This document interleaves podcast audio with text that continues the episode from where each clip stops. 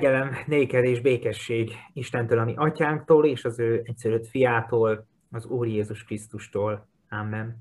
Sok szeretettel köszöntelek téged a következő online ige hirdetésünkön.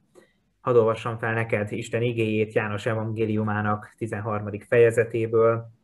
Az első verstől a 20. versig így szól hozzánk Isten igéje. Közeledett a Páska ünnepe, és Jézus tudta, hogy eljött az ő órája, amelyben át kell mennie e világból az atyához. Szerette övéit e világban, szerette őket mindvégig.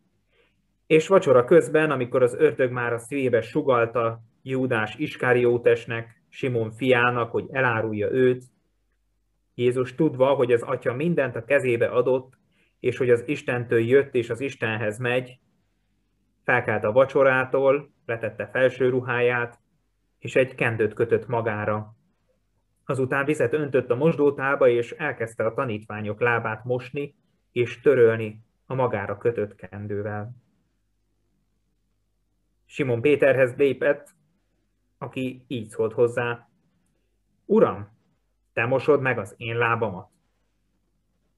Jézus így válaszolt neki, amit én teszek, most még nem érted, de később majd megérted. Péter így szólt hozzá, az én lábamat nem mosod meg soha. Jézus így válaszolt neki, ha nem moslak meg, semmi között sincs hozzám. Simon Péter erre ezt mondta neki, Uram, ne csak a lábamat, hanem a kezemet, sőt a fejemet is.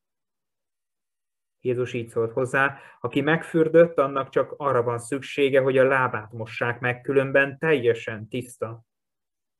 Ti is tiszták vagytok, de nem mind. Mert tudta, kiárulja el, ezért mondta, nem vagytok minnyáján tiszták. Miután megmosta a lábukat és felvette a felső ruháját, ismét az asztalhoz telepedett, és ezt mondta nekik. Értitek, hogy mit tettem veletek? Ti mesternek és úrnak hívtok engem, és jól mondjátok, mert az vagyok. Ha tehát megmostam a ti lábatokat, én, az úr és a mester, Nektek is meg kell mosnotok egymás lábát. Mert példát adtam nektek, hogy amint én tettem veletek, ti is úgy tegyetek. Bizony, bizony, mondom nektek, a szolga nem nagyobb az uránál, és a küldött sem nagyobb annál, aki elküldte őt.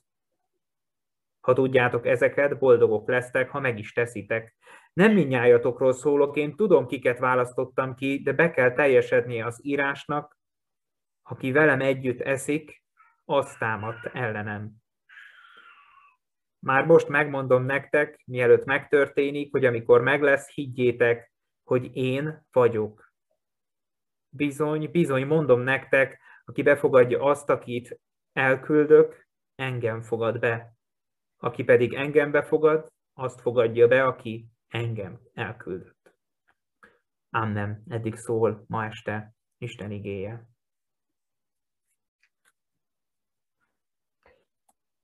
Te mit tennél, ha tudnád, hogy már csak egy napod van hátra, és egy nap múlva már, már meg kell halnod? Komoly, komoly és meghatározó kérdés, főleg egy ilyen nehéz vírushelyzetben, amikor sokan körülöttünk ezzel a kérdéssel szembesülnek, és, és tesznek az utolsó napjukon azért, hogy le tudják zárni az utolsó napjukat, és le tudják zárni az életüket. Nekem az jutott eszembe elsősorban, hogy biztos, hogy elköszönnék azoktól, akiket szeretek, és megköszönném az embereknek, hogy, hogy része voltak az életemnek. És milyen jó az, hogyha, hogyha le tudjuk zárni az életünket, és el tudunk köszönni azoktól, akiket szerettünk. Aztán az is eszembe jutott, hogy biztos, hogy ennék egy jót, és biztos, hogy főznék valami finomat, és, és megenném, amit elkészítettem az is eszembe jutott, hogy lehet elmennék egy kicsit mozogni, jól érezném magam, megélni még az utolsó pillanatokat is.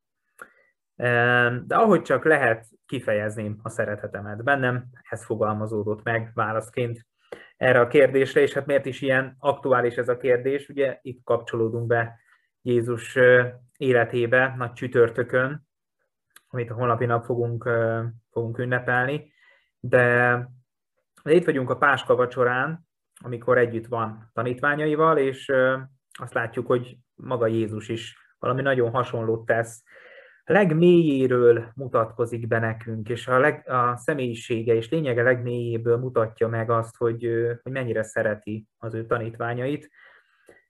Kendőt ragad, vizes tálat fog és megmossa a tanítványok lábát. Ez az, amit általában a szolgák szokták végezni egy közösségben, hogy, hogy megmossák az megérkezettek lábát.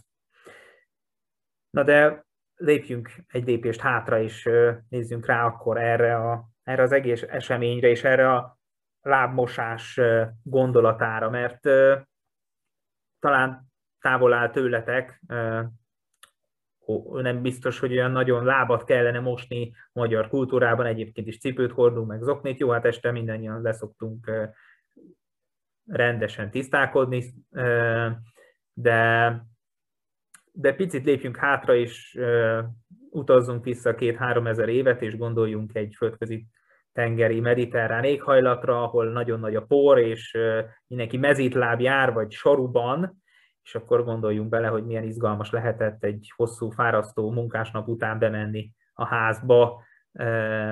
Biztos, hogy nem volt olyan patyolat tiszta az emberek lába, mint amilyen szokott lenni esténként, bár lehet, hogy a milyen se szokott, de mindegy zárójel bezárva. A lényeg a lényeg, hogy nyomós indoka volt az embereknek arra, hogy megmossák a lábukat.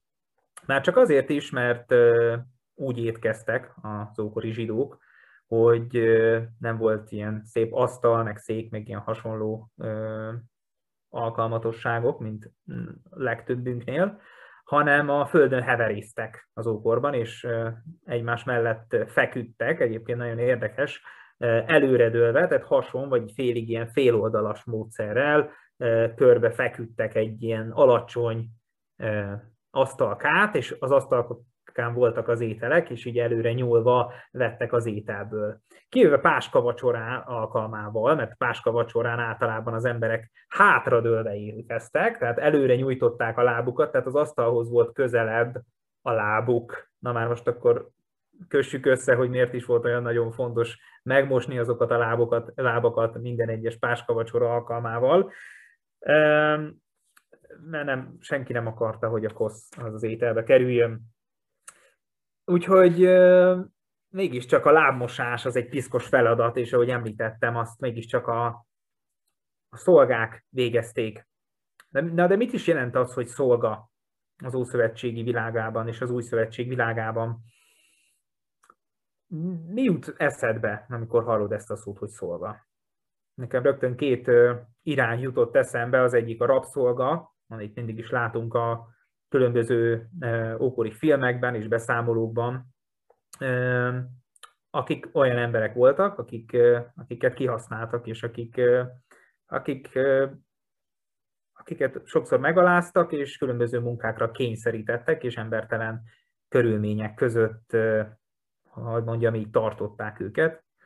És aztán eszembe jutott egy másik irány is, amikor arra gondolok, hogy szolga, vagy arra, hogy szolgáló, és eszembe jutnak élmények, ahogy elmegyek mondjuk egy étterembe, és ott vannak emberek, akik felszolgálnak nekem, vagy vannak az ilyen nagy főúri, vagy vannak ezek a filmek, amik arról szólnak, hogy ott a főuraknak felszolgálnak a komornyikok, vagy az inasok, és rögtön más fénybe helyeződik az a fogalom, hogy szolga vagy házi szolga. És ha kicsit utána nézünk az Ószövetségben annak, hogy milyenek is voltak a szolgák, vagy milyenek voltak a rabszolgák, vagy hogyan is jelenik meg ez az Ószövetség világában, akkor azt látjuk, hogy valami ehhez nagyon hasonló két különböző népcsoport, vagy társadalmi réteg körvonalazódik. Kétféle szolgája volt egy zsidó embernek, vagy lehetett egy zsidó embernek. Az egyik a az olyan rabszolga, aki nem a zsidó népből való, a másik olyan, aki a zsidó népből való rabszolga. Tehát mondjuk egy háború során megesett, hogy rabszolgát szerzett valaki magának, hazavitte és szolgaként tartotta. Itt is nagyon fontos és nagyon pontos leírásokat találunk a törvényekben arra, hogy hogyan kell viszonyulni egy szolgához, és hogy mi az ő konkrét feladata, illetve hogyha én, nekem jó zsidó emberként van egy rabszolgám, aki másik népből való, akkor őt a család részeként kell kezelnem, akkor ő nem, nem lehet embertelenül bánnom vele, nem lehet őt kihasználnom, hanem tisztességgel kell vele bánnom. Ugyanakkor, és ez pedig egy nagyon érdekes dolog, amit az Ószövetségben látunk, hogy a törvények azok előírnak egy, egy nagyon izgalmas szociális hálót. Ugyanis azt tapasztalták az, az ókori zsidók, hogy van, hogy eladósodik az ember. Vagy, ön, vagy saját hibájából, vagy más hibájából, de elveszti a vagyonát. És azért, hogy ezekkel az emberekkel történjen valami, és, és a társadalom felfogja őket, kialakítottak egy ilyen rendszert, hogy elmehetett az eladósodott zsidó ember egy másik zsidó embernehez szolgához, szolga, szolgának. De ez egyáltalán nem nevezhető rabszolgának. Sokkal inkább arról volt szó, hogy elment valaki mellé dolgozni, mint egy napszámos vagy egy béres, kapott érte fizetést, sőt a legvégén kivásárolhatta magát, tehát megfelelő munka után szabadon távozhatott ettől az embertől, hogyha tisztességesen dolgozott. Mivel ez az ember is zsidó ember volt, ezért tisztességgel kellett bánni a zsidó rabszolgákkal. Tehát kifejezetten úgy mondhatnánk, hogy mint hogyha egy munkáltatója lett volna az egyik zsidó ember a másiknak. Mindenkinek megérte, mert így voltak napszámosok, munkások, akik a másik embernek dolgoznak, illetve felkarolták az eleset vagy eladósodott embereket a társadalomból.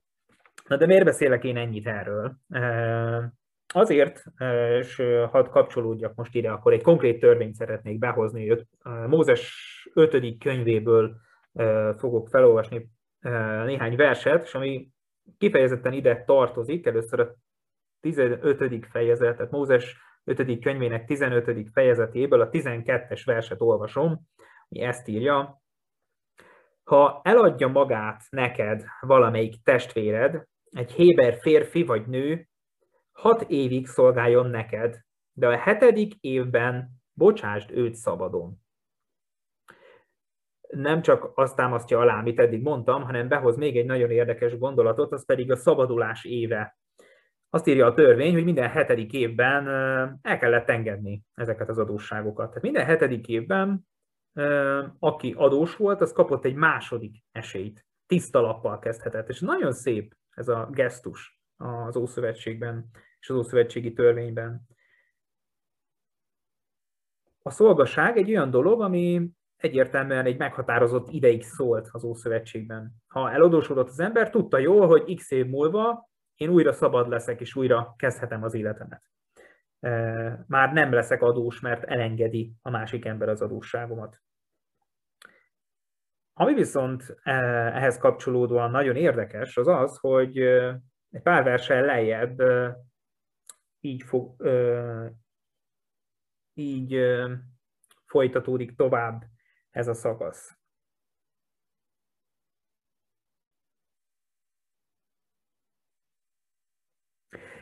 itt arról ír, hogy amikor elbocsátja a szolgát magától az ember, akkor el kell látni minden jóval, és meg kell adni neki a fizetségét, hiszen emlékezni kell arra, hogy rabszolgák voltunk Egyiptomban, de az Isten kiváltott minket, és ezért, ezért kell tisztességgel bánni a szolgákkal.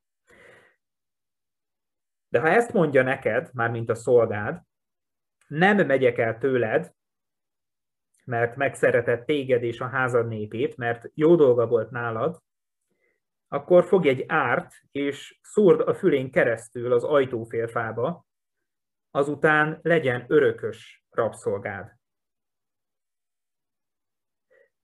Nagyon érdekes ez a gondolat, mert, mert az a gondolat alapja, hogy ha jól bánsz a szolgával, akkor szerethetsz magadnak egy örökös munkást, nem csak akármilyen munkást, hanem egy olyan munkást, aki hálás lesz neked. Olyan munkást, aki, ha jól bánsz vele, és szabad vagy, és szabadon hagyod, hogy tisztességgel végezze a feladatát, akkor, akkor egy szerető kapcsolat fog kialakulni közöttetek.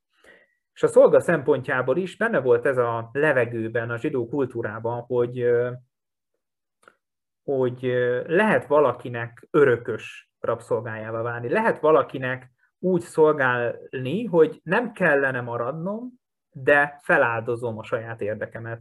Nem a saját érdekemet nézem, hanem a másikét. Ha jó dolgom van, akkor, akkor már nem is olyan fontos a saját szabadságom, mert oda tudok figyelni a másikéra, és a másik előmenetelére tudok tekinteni. És itt kapcsolódunk valahogy Jézus személyéhez, mert azt látjuk, hogy Jézus is valami nagyon hasonló módon lesz szolga. Hiszen úgy kezd el szolgaként viselkedni, rögtön a történet legelején, hogy nem neki kellene, de ő az, aki megmossa a többiek lábát. A szolgáknak kellene, most lehetne azon agyalni, hogy hol vannak a szolgák, ennyi embernél bizonyára volt egy-két szolga, aki segítkezett az asztalok körül és a felszolgálásban, vagy hol volt a legfiatalabb tanítvány, aki, aki mondjuk átvette volna ezt a feladatot Jézustól. De azt gondolom, hogy Jézusnak itt ez a cselekedet, ez, ez nagyon szimbolikus és szükségszerűen hozzá tartozik az ő személyéhez. Hiszen arról szól, hogy ő önkéntesen magára vállalja a szolgálatot, feláldozza magát, és ő kezd el szolgálni a többieknek és így kapcsolódunk előre a húsvéthoz. Ugye arról beszéltünk, hogy az ember az utolsó perceiben, az utolsó óráiban arra is nyitott, hogy, hogy arra is készül, hogy, hogy kifejezze a szeretetét azok felé, akik körülötte vannak. És azt gondolom, hogy Jézus is valami hasonlót tesz. Úgy fogalmazza meg ugye a Filippi levél a Krisztus himnuszban Jézusról, hogy ő az, aki szolgai formát vett fel. Ő az, aki Isten volt, de ember lett, és önkéntesen úgy döntött, hogy elvállal olyan feladatot is, amit nem kellene. És ez a húsvét központ egyik legközponti üzenete, hogy maga az Isten az, aki meghal az emberért, magára veszi minden ember bűnét, és aztán feltámad a halálból, és ezzel nyer utat arra, hogy, hogy egyenes útunk legyen az Istenhez. A különbség talán egy kicsit az, hogy míg az ókori szolgák azért döntöttek amellett, hogy ők önkéntesen örökös rabszolgák maradnak, mert jól bántak velük, addig Jézus, addig Jézus úgy dönt az emberiség szeretete mellett, hogy az emberiség elutasítja őt, és az emberiség felszegzi őt a keresztfára. És sokszor mi is így vagyunk vele talán, hogy, hogy mi is megtagadjuk talán Jézus, de Jézus ennek ellenére szolgai formát vesz fel, és ennek ellenére megmossa a lábunkat. És ugyanígy megmosta Júdásnak is a lábát, annak a Júdásnak, akiről tudta jól, hogy a következő útja a főpapokhoz lesz, és a következő cselekedete az lesz, hogy elárulja azt a Jézust, aki, aki megmosta az ő lábát is. Hogy érint most téged ez a hír? Hogy milyen érzések vannak benned Jézussal kapcsolatban, amikor ezt hallod, hogy ő ennyire szeret téged is személyesen, hogy szeretné megmosni a te lábadat is? Öröm, csodálat, meg nem értettség, elutasítás. Mi van, mi van benne? Talán te is azt mondanád szívesen, hogy ó, hát az enyémet, az enyémet nem mosod meg olyan, olyan emberi és olyan igazi, igazi reakció ez Pétertől. Bennem, bennem határozottan megjelenik egy kíváncsiság, hogy ki ez az Isten, aki, aki erre is képes. Ki az, aki még, még a legmocskosabb részeimet is képes és hajlandó megnézni, és kezébe fogni, és azt mondani, hogy én még ezt is szeretném megtisztítani. Sőt, igazából ami mocskos benned, azt szeretném megtisztítani. Mert ami tiszta, hát azt minek tisztítani? Ezért is mondja, hogy ha valakinek a lábát megmosom, az tökéletesen elég. A, többi, a többinek úgyis mindegy, a többi az eleve tiszta. A láb, a láb a kérdés. Úgyhogy hadd kérdezzem meg tőled, hogy hagynád most, hogy Jézus megmossa a te lábadat? Hogy állsz most ehhez a kérdéshez? Hogy érint ez a kérdés, amikor, amikor ott ülné, ha, amikor most gondolatban odaülsz a páskavacsorához, az asztalhoz, és Jézus közelít feléd a kendővel és a vízzel, akkor te hogy reagálnál? És azt gondolom, kétféleképpen tudunk rá reagálni. Mondhatjuk, hogy mint Péter, hogy hát nekem ez nem kell, köszönöm szépen, az én, én lábamat biztos nem mosod meg, de reménykedem abban, hogy mindannyian el tudunk jutni odáig, hogy, hogy igen, Istenem, szeretném, hogy, hogy közöm legyen hozzád. Mert így is, úgy is következményekkel jár. És az egyik oldalon nagyon kemény mondatokat mond Jézus, mert azt mondja, hogy ha nem moslak meg, és nem mosom meg a lábad, akkor, akkor valójában nincs közöd Istenhez.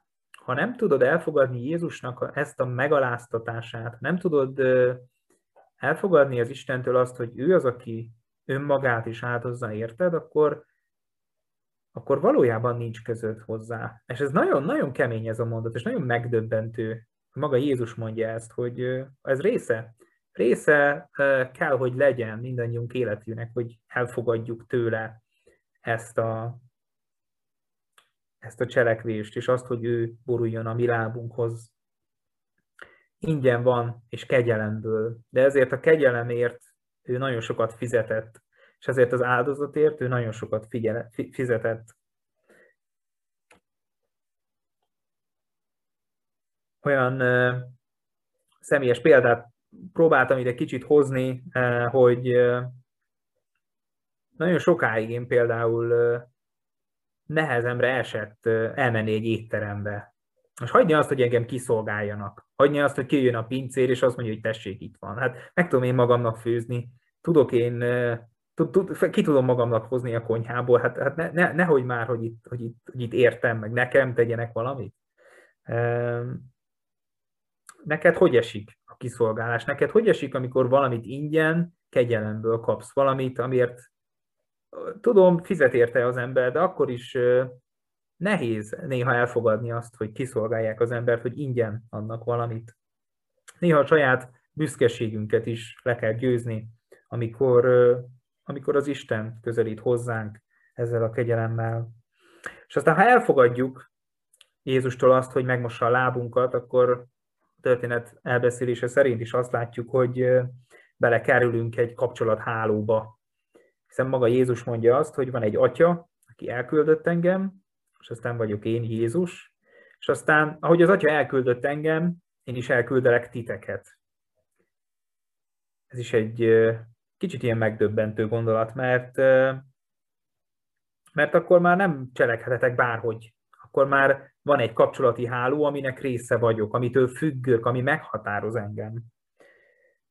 Ez azt, jelent, azt is jelenti, hogy, hogy küldöttek vagyunk. Azt is jelenti, hogy van fölöttünk egy úr, egy mester, akit követünk, aki, aki meghatározza az életünket, akit mi követünk, vagyis tőle függ az életünk. Ő, ő határozza meg akár a mindennapjainkat is. Egyszerre vagyok én is követő, és egyszerre vagyok én is követett hiszen bekerülünk ebbe a kapcsolati hálóba, akkor van az Atya, van Jézus, vagyok én, és én is túlmutatok önmagamon, és arra mutatok, hogy van egy Isten, aki engem is küldött azért, hogy másnak is átadjam ezt a szeretetet, amit ő is átadott nekem. És így létrejön egy ilyen végtelen kapcsolati háló, ami, ahol mindannyian egyszerre vagyunk mesterek, és egyszerre vagyunk tanítványok. Egyszerre vagyunk követők, és egyszerre vagyunk követettek. De milyen jó is ez, hogy így van ez. Hogy nem nekem kell meghatároznom magam, nem kell elhinnem azokat a képeket és azokat a hazugságokat, amiket a világ próbál nekem diktálni. Olyan sokan mondják körülöttünk, hogy itt az élet értelme, ott az élet értelme, vagy találd meg magad, mert te megérdemled, vagy benned van az igazság, csak meg kell találnod önmagadban a kicsi istenkét. És az, hogy Jézus szolga, és szolgai formát vesz fel, az nagyon meghatározó, és ennyire személyes lehet mindannyiunk számára, hogy ezzel, hogy ő szolgál, szolgai formát vesz fel, ezzel egyszerre nekünk is példát ad, és megmutatja azt, hogy hol a helyünk a világban, vagy hol lehet a helyünk a világban. És lehet körülöttünk esetleg káosz, ő rendet ad. Egy rendezett rendszert, amiben van az Atya, van Jézus, vagyok én, és aztán vannak mások is, akiknek én teszek bizonyságot a saját hitemről, és arról a Jézusról, aki engem is elhívott. Úgyhogy erre az új koordinátorrendszerre hívlak mindannyiótokat, erre az új viszonyítási rendszerbe, hogy, hogy merjünk igent mondani arra, amikor, amikor Jézus a mi lábunkat szeretné megmosni. Nagy alázat kell hozzá, és nagy bátorság, de, de merjük így követni Istent, és merjünk most igent mondani neki ezen a húsvéton is. Amen.